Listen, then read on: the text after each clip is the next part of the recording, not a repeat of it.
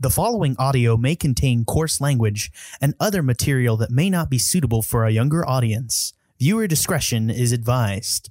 Also, we may spoil anything and everything, so you have been warned.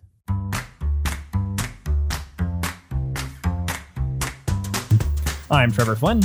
And I'm Jack Newman, and welcome to the Movie Gang Podcast. This week, we're heading back to Netflix because we're just avoiding Bond. But don't worry, come next week, we're going to get back to all that delicious Bond content where we head on over to the. What? Sorry, it's not. It's not So in Lazenby. demand right now. It's a, it's uh oh my god, Dalton. Dalton's finally finally onto a new Bond for two movies before we actually hit Pierce Brosnan and Goldeneye.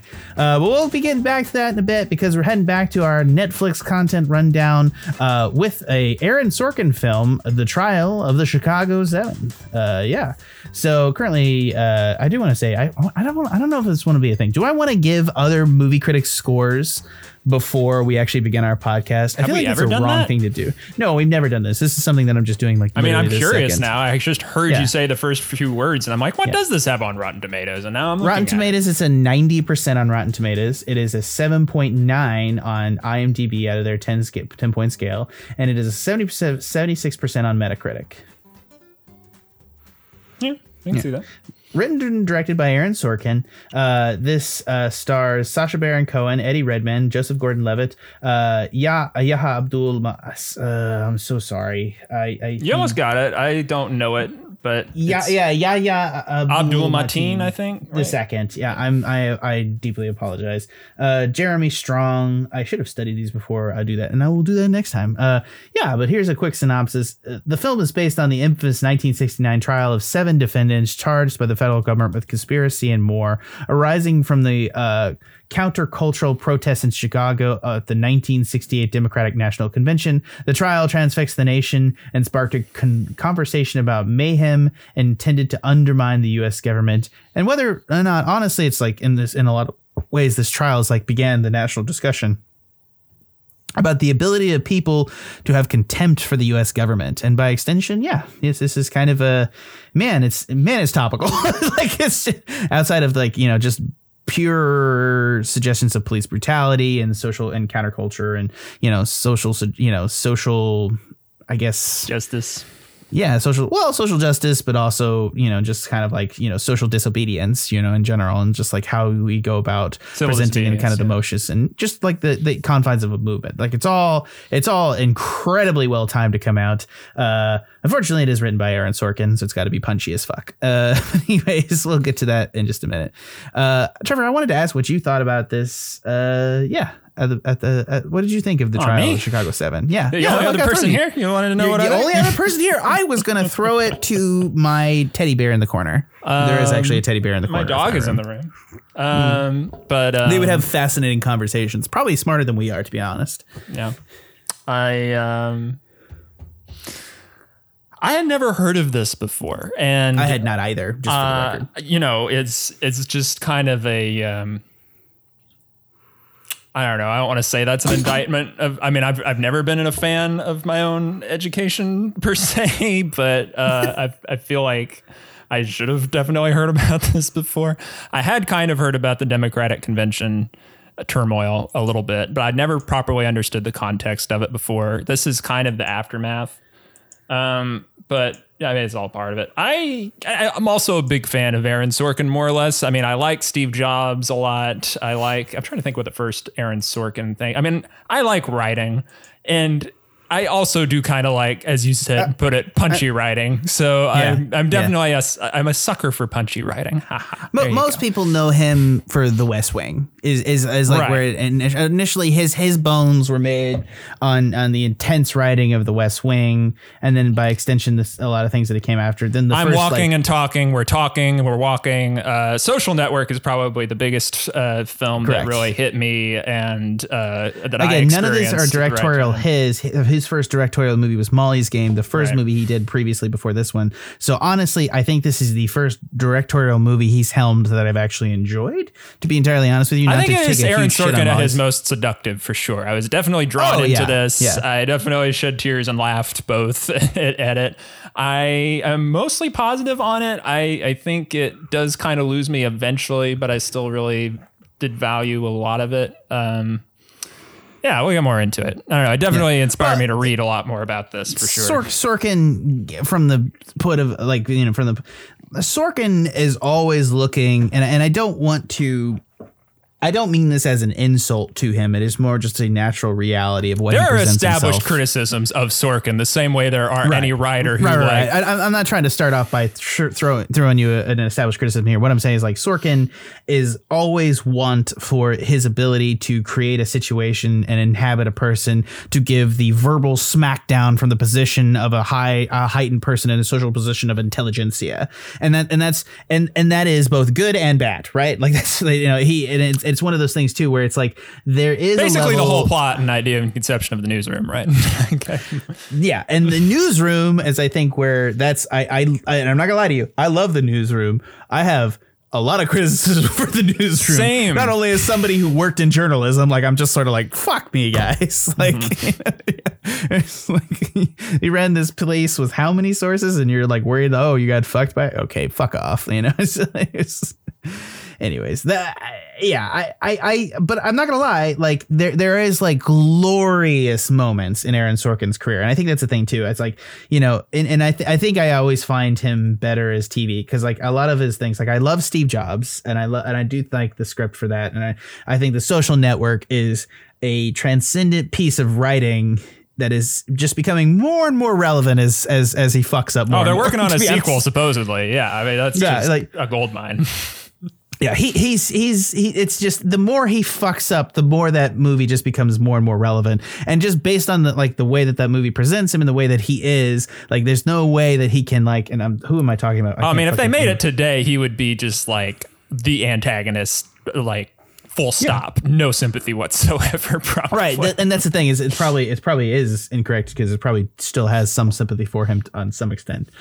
Uh, he's made other things too. He's Charlie Wilson's Charlie Wilson's War, which I Charles actually Wilson's War is really it. relevant for me because that yeah, is yeah. another issue in political American history that I was ignorant of, and that his script with these charming Hollywood actors, Tom Hanks and Julia Roberts, kind of shined a light on. It was like, oh, we gave Saddam yeah. Hussein yeah weapons, and, shit. and i love how Yeah. too like you know he he intentionally in that script pokes fun at the fact that you are listening to tom hanks like that there is like almost this subtle like y- y- y'all it took this asshole for you to listen to this thing but you should have been listening all along. There's so many charlie wilson's war works on a lot of levels and i and i think that there's problematic other elements about charlie wilson's war that we you know it's it may be a little bit boring and that that's probably a criticism that could be labeled at some of his films but at the same time like this like i do think that one of the things that aaron sorkin desperately needs is a really good cinematographer that can turn uh, single static conversations into works of art. That's like that is something he desperately needs. It works really well in the confines of the newsroom or the confines of the west wing where we just we accept that we're going to have a lot of walking shots and then begin a lot of conversations and then just enjoy these quick-witted conversations. Well, I think that It is part of the strength of this movie when it gets to breaking down the ideologies and, and, and beliefs of these very different people who are thrust into a room together to represent the entirety of of liberalism in America in the 60s. like that's which is just hugely problematic and it's just very it, it's just one of the things too is like i compare that it's very hard for me to compare to this movie to like you know the social network with jeff cronenweth cronenweth who's just who did gone girl the girl with the dragon tattoo fight club. Like that's the cinematographer that takes an aaron sorkin script and revolutionizes it into the one of like a fantastic accelerated movie piece, which I think that's a criticism on just the level of the movie versus the criticisms. There's a lot of criticisms you could you can level at Aaron Sorkin. You got to separate those criticisms out for like his criticisms of this piece as a movie as a whole. And I think that's the thing too. I do think this is more of a still movie than something that's like you know got a David Fincher and Cronenweth behind the chairs. Do you know what I mean? well, I mean, it's a courtroom drama, so I don't see, you know, uh, even just thinking about cinematography and, and now. Social I- Network is about a company startup where he's essentially just in different rooms typing on a computer, and somehow it's the most thrilling visual thing you saw that year. Like I, I, I, I Well, a lot of that's in the invention of that story, and as uh, crazy girlfriend, a la Sorkin women, kind of another criticism I hear about yes, Sorkin yes. often, just lighting a bed on fire. like Yeah, he and he, know, he so- always he, it's just the newsroom is the worst example of that to be honest with you. It's like yeah, I hadn't thought of that really. Um, yeah, where it's But- just like it's it, it's like oh we're subverting the trend. It's like the trend is a trend because it's a trend. She's like obviously he cheated on her. Don't don't like give holier thou and then try to impress upon me that he's a terrible person. That's dying of like you know he's actually overdosing on. I don't know, man. Let's not talk about it. Will McAvoy saves that shit at some point. I'm just gonna say he's not. Which one Will, is, actual Will uh, the I think of him. Yeah, no, uh, no. Will McAvoy is the role. Sorry. Oh yeah, yeah. Jeff Daniels. Yeah, yeah. I love him. Yeah, Jeff Daniels is uh, exceptional in that role, and I think there's, I think there's a lot of things that come together to make that a very watchable, if flawed, series. Um, also, I should not be the person that you talk to about that series because, like I like I said, I worked in journalism. I just there's there's like a uh, there's just a very strong bone in every you can, journalist's body. You can feel how hard that show is working to be like the like text the the or like journalism manifesto for a generation kind of is, is probably yeah, what I, you, you can also just tell it's just like you know just people and maybe this is just my negative experience working for a disney affiliate um, who will remain unnamed but like you know people just the reality is people just crumble and lose a lot of that real quick. Like they lose all of that just real quick. The system show punches you down, man. it does, but the point is, is that the real heroes are people who have been punched down, still work pragmatically, and then still makes things Kunstler. happen within the thing. Yeah, that you work within the bounds of the things that are. This sort of like intelligentsia newsroom never actually exists, and it's just.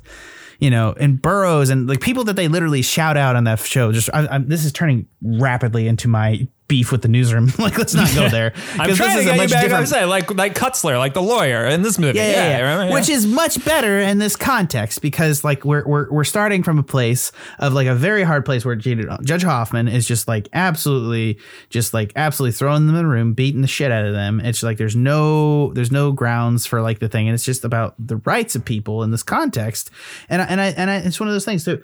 I I feel like the performances here are really, really good. He's got a lot of good actors, and he's got a surrounded, and he's got a killer script, and he's got Sacha Baron. but he's been sitting on for ten years apparently. Yeah, I don't, I don't get that kind of vibe. Uh, to be honest with you, I, I don't get that like worked on level. But sure, you know, Yeah. I, I do think Sacha Baron Cohen's monologue at the end is very good, personally. But you didn't like it as much. I think, uh, yeah. So Abbie Hoffman, the guy who wrote "Steal This Book," I don't really, and this is kind of my biggest criticism of it, it, it. Sorkin writing about this moment is I don't hear. It's it's kind of the thesis statement of the movie when he says, "I think the institutions of our democracy are wonderful things that right now are populated by terrible people." Very topical, right? I don't really hear that coming out of the guy who wrote "Steal That Book's" mouth. like, I, I Yeah. did not know who Abbie Hoffman was uh, before. No, he's a this movie, libertarian really. socialist. I mean, like he he was not the person saying like our institutions like it, the, it's a it's it's it's not what Abbie Hoffman fucking said. Right, I don't. right? I'm not. I haven't read "Steal This Book." I haven't. I don't. No, I, like the most cursory examination of Abbie Hoffman makes me very much doubt that he would say that. Is the, the only context in which I knew him before is Forrest Gump. Actually, that's the only context in which I'd never heard of Abbie Hoffman before, probably, which just tells you where I'm at. But he's uh, he's the guy giving the speech at the at the at the mall that Forrest Gump gets on stage and then he gets cut off. He's in the American flag T-shirt. That's correct. Yeah, right? that's Abbie Hoffman. Yeah. He was a so he was yeah, but I know American history. I've seen Forrest Gump. Abbie Hoffman specifically is a libertarian socialist. Like it's one of those things that like you know he probably could have said it, but it, it's he's he's in he's taking these figures, and I'm not bothered by this. He's just making everybody more eloquent than they are, which is just Sorkin, right? Well, That's- no, I, I think it's not just more eloquent. I don't think it's. I, I didn't get the impression that was that would Oh, those would ever be words that came out of his mouth in terms of what he believed. And I think, no, I agree with that. and, and that's the, the the more maybe moderate bent of Sorkin's writing here for me is that our institutions ultimately he's moderating triumph, a and I don't. firebrand, yeah, into something that he didn't believe, and he's somebody that we should remember for history's sake because he was important to history, and just at least at the presentation of his specific ideals, he was at the forefront of it. for better or worse, because like some could say that he represented. I mean, he was the as to- guy yeah. who entered uh, a pig into the race and called it Pigasus, And they, I can't remember who I was. Uh, who was?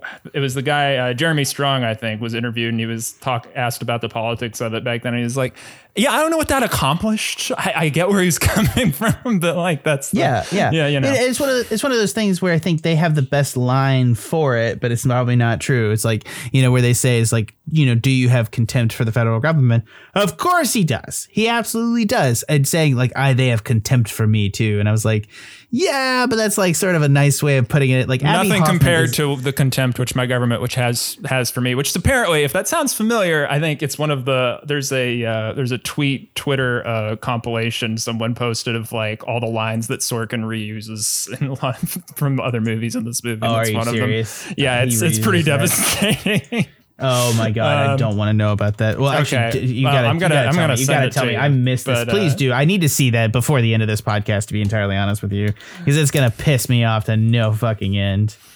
Oh, for fuck's sake! i don't think it's terrible i don't doesn't make it a bad movie or anything but um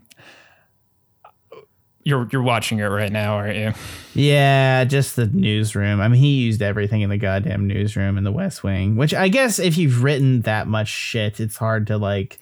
Right. Once you've constilled like distilled ideology to those like epithet to the, or whatever you call it, like a short Punchy, brusque, punchy, you know, yeah, that yeah. it's hard to rewrite it or Right. Yeah. Yeah. yeah. just the temptation to use that again. I, I get it. I guess. Yeah. Oh my God. There's so much here. For fuck's sake. I, I just. It's just really. It, I don't know. It's it's it's. It, uh, he, the man wrote The West Wing. I mean, I, at some point you got to pull from yourself. I guess it's better than everybody else pulled in for The West Wings. But it is.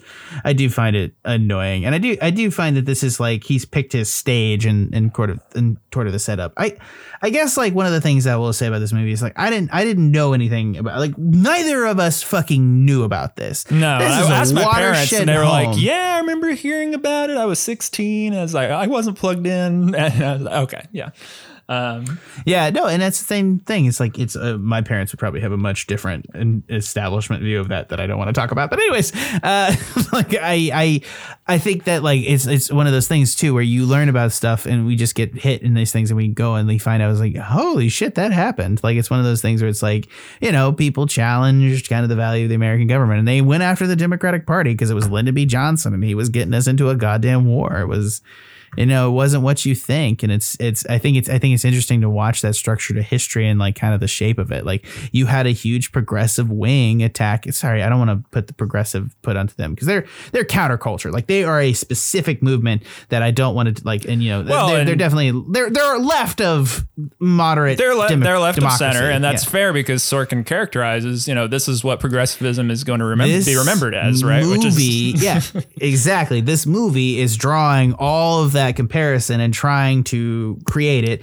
and is probably in its own way attempting to so to subtly politically change the history of this part of the counterculture movement to make it into a line that connects to modern progressivism. Right, which is probably the thinnest stretch here at different times that I Yeah. that makes me dial back on the more Well, that I I- learn about the actual history here, the I less I just value I don't know why, and I'm sorry. This is just maybe my political self something here. So maybe we just No, it's fine. the It's next a political movie. Five minutes of the next statement.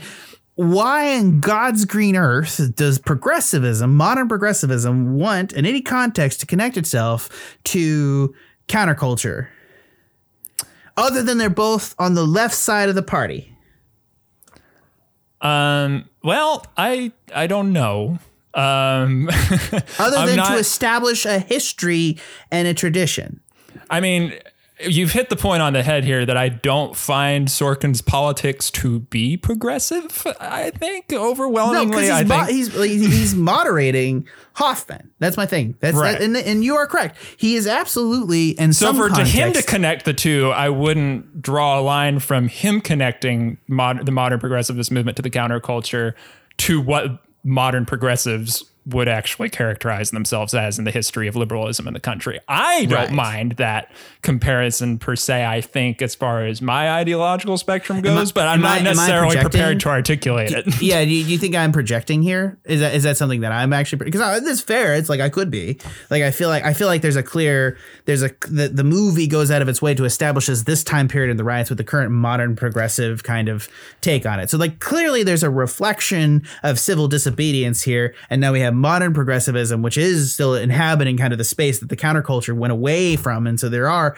like I just I feel like maybe it's just me projecting no, it's there. my I own think it's totally it's, there. there. And I think in the movie it's there. I, I'm sorry, I, I, I'm backing off here because I'm not sure of myself, but at the same time, I really do think it is there. And I think this movie wants to take two generations of Americans and stick them together and be like, this is continuation and now that. But I do think it is taking the counterculture and like, you know, there's a lot of, I'm sorry, man. They're There's talking lot of- about fucking in public here. Like, yeah, is- was, yeah, the counterculture is a different goddamn animal and was not taken se- as seriously as the modern progressive movement for a lot of reasons that are not always invalid. like, I mean, not the, not the, Yeah, like enter like Hoffman, you know, doing that stunt, entering a pig into the uh, presidential election race. I think he was held up on animal, uh, not not having the right to have that animal where he had it. It's fucking charges at some point. Yeah, which that's fuck- you know, part of me is skeptical, but part of me is like, yeah, there's part of- how, there's- how there's well did he treat that animal? It's also part of this through line of animal abuse and Sorkin with Yeah. like the fucking chicken in in uh, in Social Network being a joke. which is just he's just like I feel like Sorkin like got up like somebody got mad at him for like dissecting a toad back Right. in the day and he got Right. he's just just like he's like everybody will get you for animal abuse. And it was like what? What happened to you? Where Yeah. are you? Like Yeah. I I I I I am flabbergasted by this movie and I think it, I'm flabbergasted not necessarily by the writing or the positioning. I'm flabbergasted by like the realization and the research and and I think the thing that really did I took me three viewings to watch this because this this movie is in is in the same way that we, we talked about Queen's Gambit last week this movie intentionally creates stress by showing that everything is stacked against them in the in the context of this adjustings. political moment, this movie is incredibly stressful. If I mean, it would be anyway, but it's just it is. Yeah, it, it is deliberately calling to things we've you know seen in the- in the news in the last in the last year with like the edits to um, police brutality for sure, um, the binding and gagging of Bobby Seale, the Black Panther Party uh, leader, which in reality lasted for three days in actual history, which they condense it to 10 minutes. And I don't actually really have a problem with that for expediency of writing, but it definitely would be a different movie if he was bound and gagged for three days, for Christ's sake. Like, I mean, can you imagine? Like, that would just be. Yeah. That would entirely shift. you you've gone The you- focus and the- and, and that's and that's the thing it's and that's like the issue of being having punchy writing sorkin is never really prepared to go all the way dark because he's a moderate and that's the thing it's, he's not like he's just not prepared to just you know finish it i don't know like that doesn't what does that mean I know. I, I didn't see that. I saw myself saying this, but I wasn't getting there. So uh, you beat me to it. But that's that's kind of yeah, how I'm, I'm I a little drunker overall. than you, so it's But, good. uh, you yeah. know what I mean? That's what it is. well, I see, think- I see what you're writing up But to be yeah. fair, the first two thirds really work for me and really capture my attention and and really Yeah. I do feel invested in where it's going and what the struggle here is and how legitimate, you know, how how obvious how illegitimate the institution the judicial institution is in this in this instance. And I think it just really loses me at the end where Sorkin is looking for kind of a final note here to to make it a happy ending and I I don't see how you tell this story the with reality- a happy ending. you don't. And that's and the problem is is that it feels very Hollywood. yeah because he's hollywood scriptwriter and he's scriptwriting history.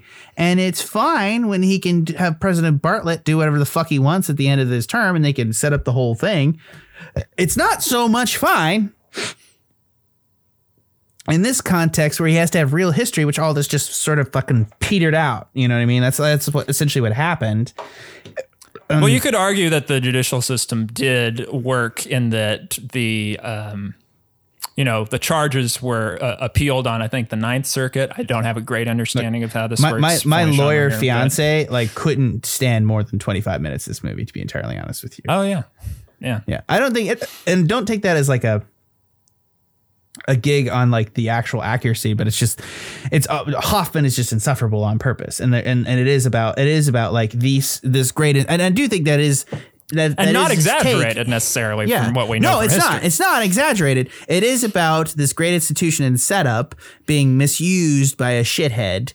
And then it, it it does catch up with him. It does catch up with him in the end. That's like that's historically at well, you know, sort of. His, and that's the thing. It's like where do you draw Yeah, he's not penalized. He just uh, the judge not. we're talking about. Yeah, he just Yeah, kind of yeah.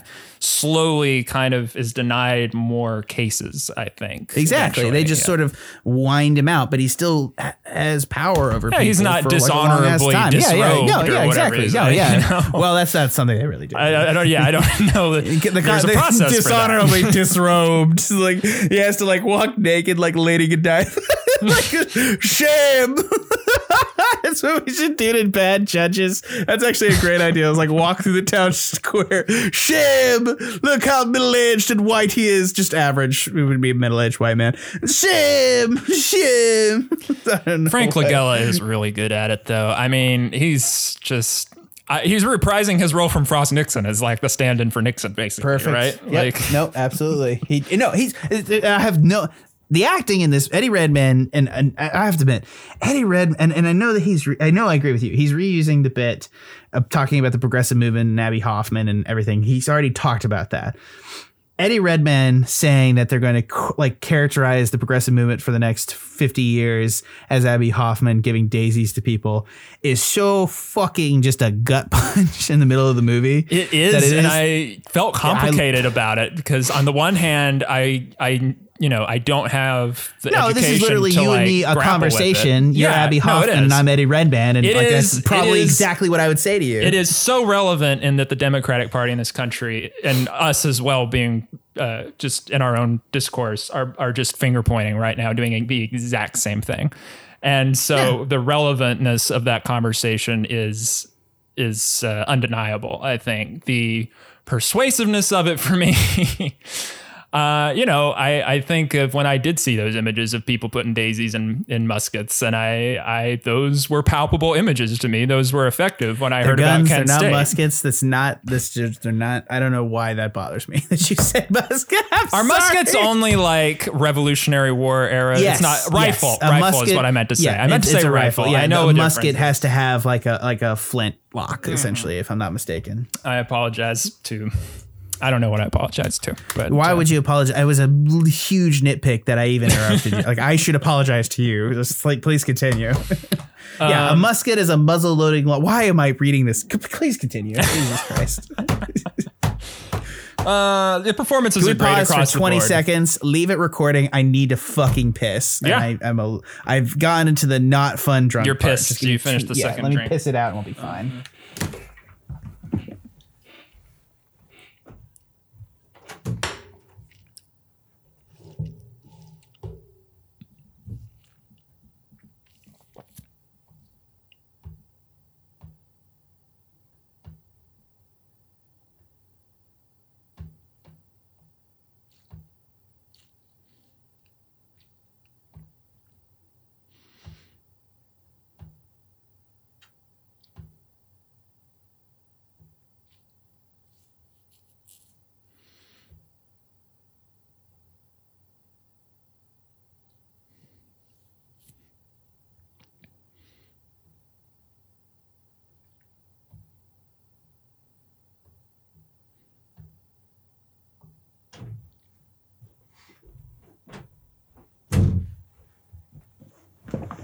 sorry about that But yeah, I do think the performances are great across the board. Um, Mark Rylance, Yeah. man, I just that guy. I I love him so much.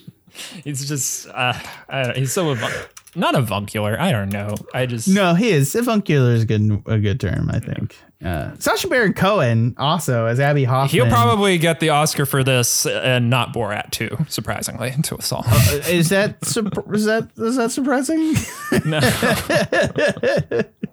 Uh, I, I just try to think of the thing that like he's done, and it's just sort of like it is like I don't know, man. It, like Borat in his own way, like we remember it differently because of what it is, but like you know, I just look at his like his mo- the things he's, he's been in Punch, uh, you know, Les Ali G, and, House, uh, Spies, Madagascar, Talladega Nights, Borat, Sweeney Todd, The Demon Barber. Uh, and then he's like Madagascar 2, Bruno, Dinner for Schmucks, Hugo, which is a really good movie, just randomly in there. Then The Dictator, Madagascar 3. Was he the guy with the dog?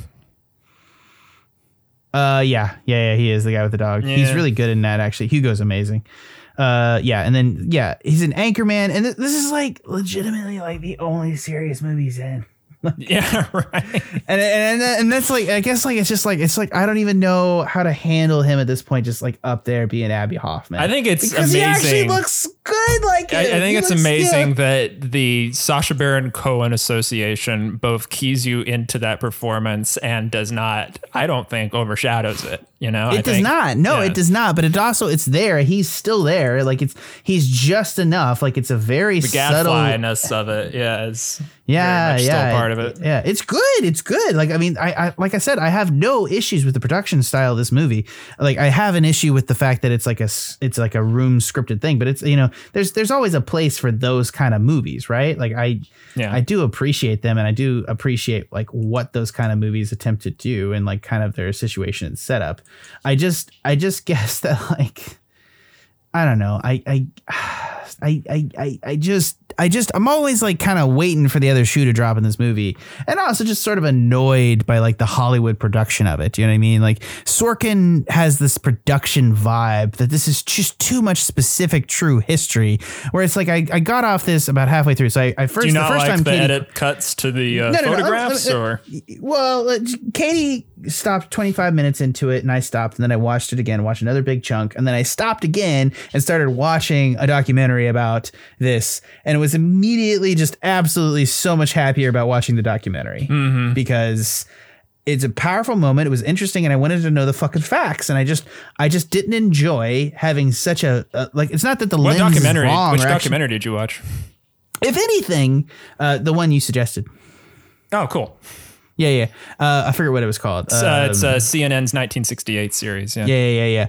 The, the the the thing that I think is interesting is like, and it, it- his his like he's as moderate. Like he's probably you know I'm more moderate than you are, and it's one of those things where it's like his moderate lens is probably more in ta- in time with me. But again, I don't in the same way. I don't enjoy feeling the presence of the lens to like watch these people and be like watching a like a, a moderate version of Abbie Hoffman because that's not it, it, history doesn't make sense if Abbie Hoffman's a moderate. You know what I mean? Like, mm-hmm. I don't know. I, I, maybe I'm ranting at this point. So the distortion is noticeable to you, even if you're inclined, even if you're, if you were theoretically more inclined to to watch that movie or enjoy it. That. Yeah, I see what you're saying. yeah, yeah, yeah, yeah. I mean, all that said, the performances are great, and I it it is a um, it is pretty effective. I mean, it's Sorkin his most seductive. I know I'm repeating myself, but it it does really fit him really well for a good a bit of it in terms of like throwing these personalities together and um and setting up for like the grandstanding moments of of monologuing and discussing rhetoric and it's amazing that the thing where um, Hoffman catches uh, Hayden on the um, on, the omitted word from you know the the the idea that he started the riot because he left out a preposition that it's a pattern because he's read all his stuff is but that is so Sorkin just you know the the fact is, that yeah. it all hinges on a misplaced preposition and uh it's amazing how much that works. I, I I don't think it would work for me as a second time viewing it as much as I've learned about it and how little what uh you know Hayden said I think, probably I think a lot of Sorkin's work, it doesn't necessarily want you to watch it a second time. yeah maybe I don't know. I think the Social Network's very rewatchable. Oh yeah, but it's not okay. Social, you know. Sorry, I'm more referring to newsroom. Sorry, I meant Apologies. more after I've learned about the history of it and how um, I, I don't I don't I don't know how much like there's a smoking gun moment like that. Like I don't the the whole thing feels so inevitable that it's it's kind of seems misplaced to hinge it on Hayden's you know Yeah, incitement yeah. to riot kind of being as which, which is another thing about learning the history of it that especially drawing the parallels to the Black Lives Matter and police brutality move, uh, uh, movements uh, kind of feels a little disingenuous in that police did get hit with bricks and other projectiles at this thing. You know, it was intended to be a yeah, peaceful people, protest. people attack like it was. It, but yeah, no, it it- is nowhere near kind of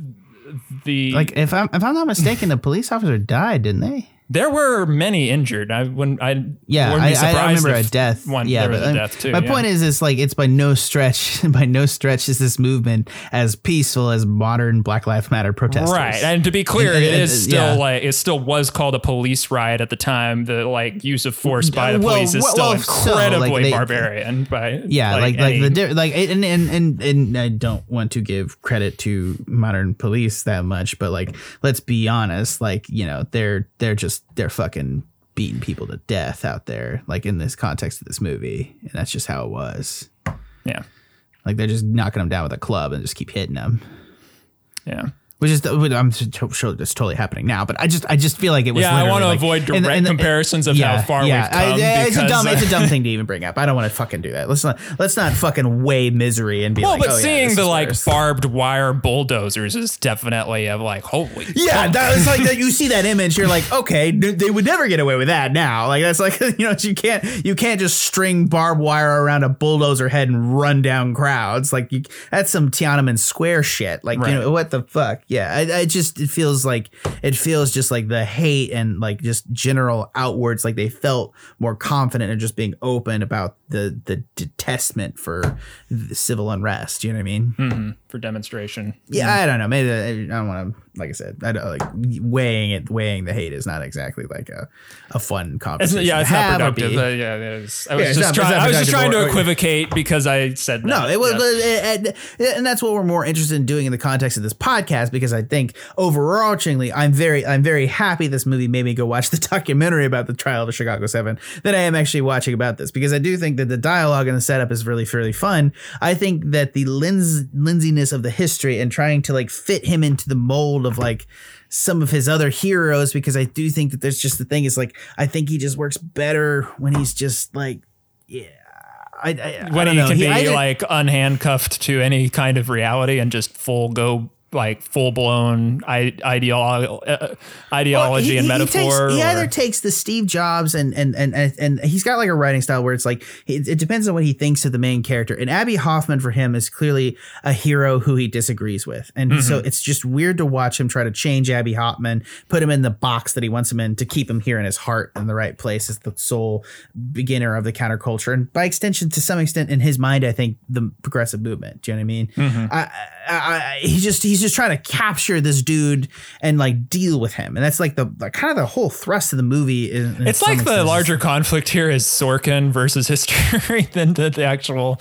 Uh, yeah, no, I don't. I think don't that's exactly. I think I think that he spent his entire life like writing against this and really trying to push a lot of this stuff forward and just like recontextualizing it. Like what other ones you want to do it? Well, like The West Wing, right? Yeah, I mean, the West Wing is part of the zeitgeist. It it matters, in democratic politics and democratic fucking presidents have talked about how the fact that they like emulated the West Wing Isn't and it like, like- emulated like yeah. Uh, I is my my understanding is it's like the uh, like Clinton era democratic politics like idealized to like perfection, right? Like no and he, and he would he no- would he would immediately take a step back and be like fuck Clinton like I, I'm sure like you know they're like well, that's the whole point is- of the of yeah. the ideal, right? Is that Clinton was not perfect as it turned out. right right and it's like and, and, I and I totally understand that it's like just imagine if we had a Democrat who just wasn't in the president's position who just wasn't a turd you know what I mean mm-hmm. like that's like and, and, and it's like it's this beautiful, magical world in which he creates, in which they have all these problems, and it still happens, and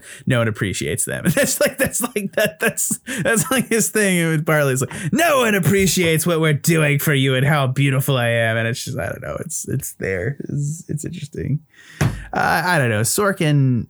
I, I want to separate this out from any political issue that it is because it's just I just have an issue with Sorkin. I just uh, it's it's fun to watch Sacha Baron Cohen just lay on the bombs. You know what I mean? I just I think that this is a successful movie. It's a fun movie, but I just definitely I just got this weird vibe halfway through. It's like just like anyone that if you're watching this, just definitely watch the documentary too, and just try to understand the difference because I do think there's a subtle shift in the character of Hoffman that bothers me to no end. You know what I mean? I just not to the point of invalidating the purpose and phrase of this movie because it is subtle at the most. You know what I mean? It's it's subtle. It's not you know I'm making it like it's the worst fucking thing anyone's ever done, and it's not. That's not what's fucking happening. So Yeah, it's not a total mischaracterization of him. It is just that that one quote that seems to sum up kind of the thesis of the movie that I'm that I'm Yeah. latching onto too. Because Yeah, yeah. in the context of the ending, it doesn't really work for me. Uh, yeah, we'll You know. go into the ending because you don't like the ending. well, I don't want to repeat myself too much. I thought I'd, uh, but uh, like, uh, well, maybe I did. Uh, but um, you know, You the- talked off air a little bit. So. Yeah, it was over. Um, the- you know the the um, you know they decide because of the kind of potential smoking gun with Hayden inciting the riot, arguably, possibly. Um, to let Hoffman take the stand instead and speak for everybody. But then they, um, you know, at the end of all the proceedings, before the judge sentences them, you know, for the final word, decide to let Hayden have the final word. And the judge goes into this thing about Hayden, you know, I can see you're not a bad guy. You're respectable. You know how to wear a tie. you know, he almost says that. Uh, but, um, and then kind of the you know uh, climax is that Hayden and says "fuck you, judge" kind of by just reading the names of the Vietnam War dead, slamming the book on the table that they've been keeping track of the whole movie. You know, setting up the fact that you know they are very um, uh, sincere in their protestation of the Vietnam War and the fact that they honor the dead and keep this list of names. And, uh, you know, the camera zooms out and the judge continues to bang the gavel for order while the crowd raises, uh, stands in uh, recognition of the war dead and, and, cla- and applauds. And um, then we get the postscript kind of uh, that the um, verdict was over, uh, overruled in the appeals court. I don't think it goes into the additional detail that they, the government retried them at some point and then still did not seek charges. But after that appeal, when they did invalidate that judge's decision to hold them, you know, uh, the, the sentences that that judge decided, they did then try the case again.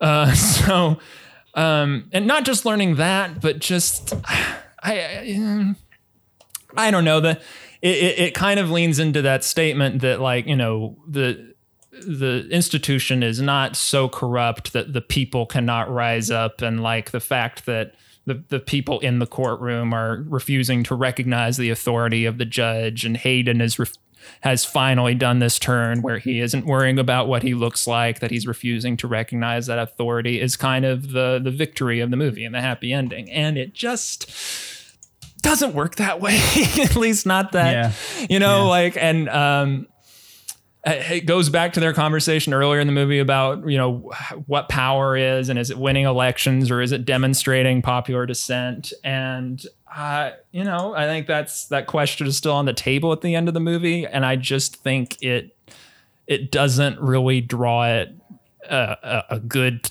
resolution to that. It's just not especially after it, it you know and it is part of the the double edged uh, timing of this movie of it being so relevant to me that it it otherwise you know I think I I would be you know when I was a kid I thought the majestic with Jim Carrey which is anti which is about uh you know anti-McCarthyism and uh ends in a very similar way. Was a great movie about civil disobedience. And I just don't know if I would feel the same way today because um I don't know the it, it, it I, I think my views have changed and I think that uh just not not that I'm not willing to be optimistic and and fight for change or whatever, but it's just it's such an easy Hollywood kind of resolution to such a political real um, you know, in this case, isolated, maybe a very unique instance, but uh, you know, the idea, the the for the bigger idea of the judicial system being systemically um, corrupt or or, or uh, you know, indecent is, is still there. So yeah. Yeah. No, I, That's my take on the ending and why it significantly Yeah. undermines how much I enjoyed the rest of it. I think this is as good a time as any for me to score it. I think I yeah. Go ahead and get it on there and let me finish. I gave it a. I think I'll give it a six point five. I think it is uh, is. Um, I think it's very gripping, especially for the first two thirds. I think the more I learned about the history, um, the the more uh, skeptical I You am like- of yeah. of my enjoyment of this. Uh, but you know, it was there in the first viewing for me, and that the ending doesn't quite get me. But I am still very engaged and very invested in this for the most of it. So I, you know, I enjoyed it. It made me, uh, in a way, and I the, the performances are just fabulous. I mean, I can't overstate Yeah. how much I, I, I just love, uh, you know, Mark Rylance and his uh, defense attorney is just, you know, it, it is the Sorkin grandstanding, like, you know, putting like moral ideologue, metaphor monologues into the mouths of these characters, and when it works, it works really well. So Yeah. No, I, I, I I'm not gonna. I'm gonna give it a big old seven for the seven. No, I'm just joking. That's actually my score.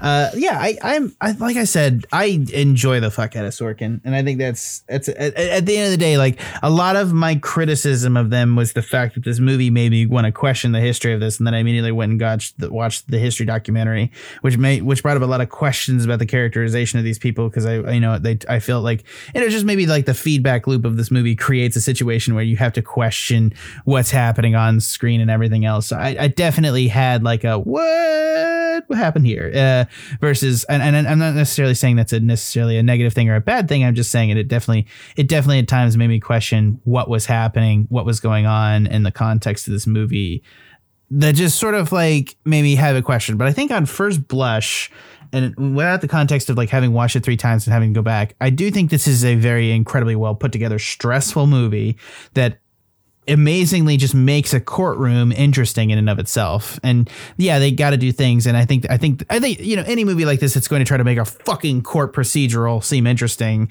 needs to fucking amp it the fuck up to make that happen. And that's what they do. They just, they, they take these people and they try to put them in a box to make it work for cinema, which I appreciate and I have no issue with. Uh, yeah, you So, make yeah, the the whole- uh, the nonviolent uh, pacifist hit a guy and be like, I fucking hit him. I can't believe I hit him. like that that kind of moment. Yeah, You know, yeah. and that plays well. You know, Yeah, it plays. It plays. Yeah, and they make jokes and they're trying to they just they're trying to deliver a movie out of just something that's just impossibly hard to adapt. And I- and I appreciate what they get up to and how close they are to just like perfectly succeeding there. Uh and and I just I guess like I'm just I'm not I'm not just like, you know, I think it's it's it, Sacha Baron Cohen just given the jam at the end of the movie, just being like, "Pa, pa, pa, pa." it's just, it, it, that's what you're here for. You're here for Sor- you're here for a Sorkin character to just lay the smack down, and they, and this movie has it. So you know, by any stretch of what you would recommend it, if you're into Sorkin, you're going to enjoy this movie. Which, as I think, the answer in of itself, outside of whatever criticism, it's been two weeks of me being incredibly nitpicky and then giving a good score. So that's what it is. Which I think it's a solid ass movie. Uh, so we give the Trial of Chicago Seven uh, a seven out of ten. See what I did there? Yeah. yeah, I know. Yeah, it's irresistible. You know, I Yeah, no, I, I didn't do that on purpose. no, no, I believe in wanted to give it a gimmicky scores. I mean, I gave Yeah. um, Back to the Future an eight point eight for eighty eight miles per hour. so- I love that. That was super annoying to to average out. Anyways, for the movie yeah, you did not like it at the time, but that is okay. I did. I did not. No, I, why I I just, bring it up I, again. I, I, I know. Thank you for the movie gang podcast. It's been. Trevor Flynn. Goodbye, everybody. I've been your host, Jack Newman. Thanks for listening to us. Head on over to the Tuscan Shed Media Network. That's the TuscanShed.com, where you can check out all our other podcasts, including Animania, our anime review uh, podcast, where you can hear me, Trevor, and Edwin go uh, weekly looking through a new show as it comes out. We're going weekly animation. So anything that's coming out this month, new anime all the time, no old stuff. Go check it out. You'll love it. Uh, while you're over there, you can check out us also playing Pen and Paper Pod, which is the our Dungeons and Dragons live play podcast on Twitch every Monday at 7 o'clock. Go check that out. We love that. You can also sit, catch old episodes of it on our Twitter feed, where you can find the audio Twitter feed. Uh, sorry, audio Twitter feed. You can find the audio podcast feed for those old episodes. You can check them out there. We do try to make it as good as with as much description as possible, so that they both can be appreciated both ways. Because that's how I listen to D and D podcasts. I listen to it on the while I'm doing the dishes, because that's my life. Uh, you can check out all those over there on the Tuscan Media Network. And while you're over there, head on over to our Twitter and our Facebook, where you can give us a of comments, like, subscribes, everything. Just get us all in there, get us into your daily feed, so we can get some comments and stuff out there. You can comment on things. We can get a little bit more of a robust community going. We can talk back and forth. If you will give us a recommendation on our Twitter, we will listen to it and we will take a look at it. So, if there's something that you really want the Movie Gang podcast to review, let us know. We'll be interested. Uh, so, head on over there and check those out. And again, while you're over there, check out the Tuscan Shed Media Network. One last time from everyone here at the Movie Gang podcast and by extension, the Tuscan Shed Media Network. Thanks for listening.